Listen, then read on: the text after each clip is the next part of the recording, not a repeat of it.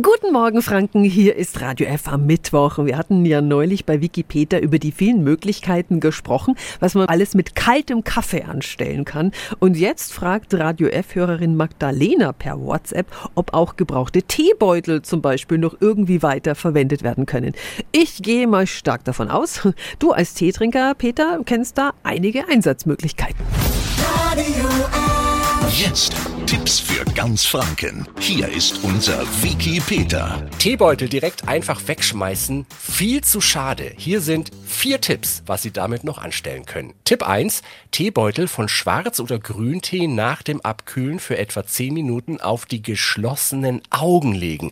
Beruhigt geschwollene, gereizte Augen, wirkt entzündungshemmend und mindert Rötungen, gerade bei Heuschnupfengeplagten, so wie bei dir, Steffi. Tipp 2. Teebeutel als Geruchskiller in Schuhen verwenden. Einfach nach dem Gebrauch die Beutel trocknen lassen und in die Schuhe stecken. Die Beutel saugen die Feuchtigkeit aus dem Schuh und hinterlassen einen angenehmen Geruch. Geht am besten mit Pfefferminztee. Tipp 3. Teebeutel als Insektenschutz. Krabbelfiecher oder Mücken lassen sich am besten mit Zitronengras, Zitronenmelisse oder Lavendeltee vertreiben. Die mögen den Geruch nämlich gar nicht.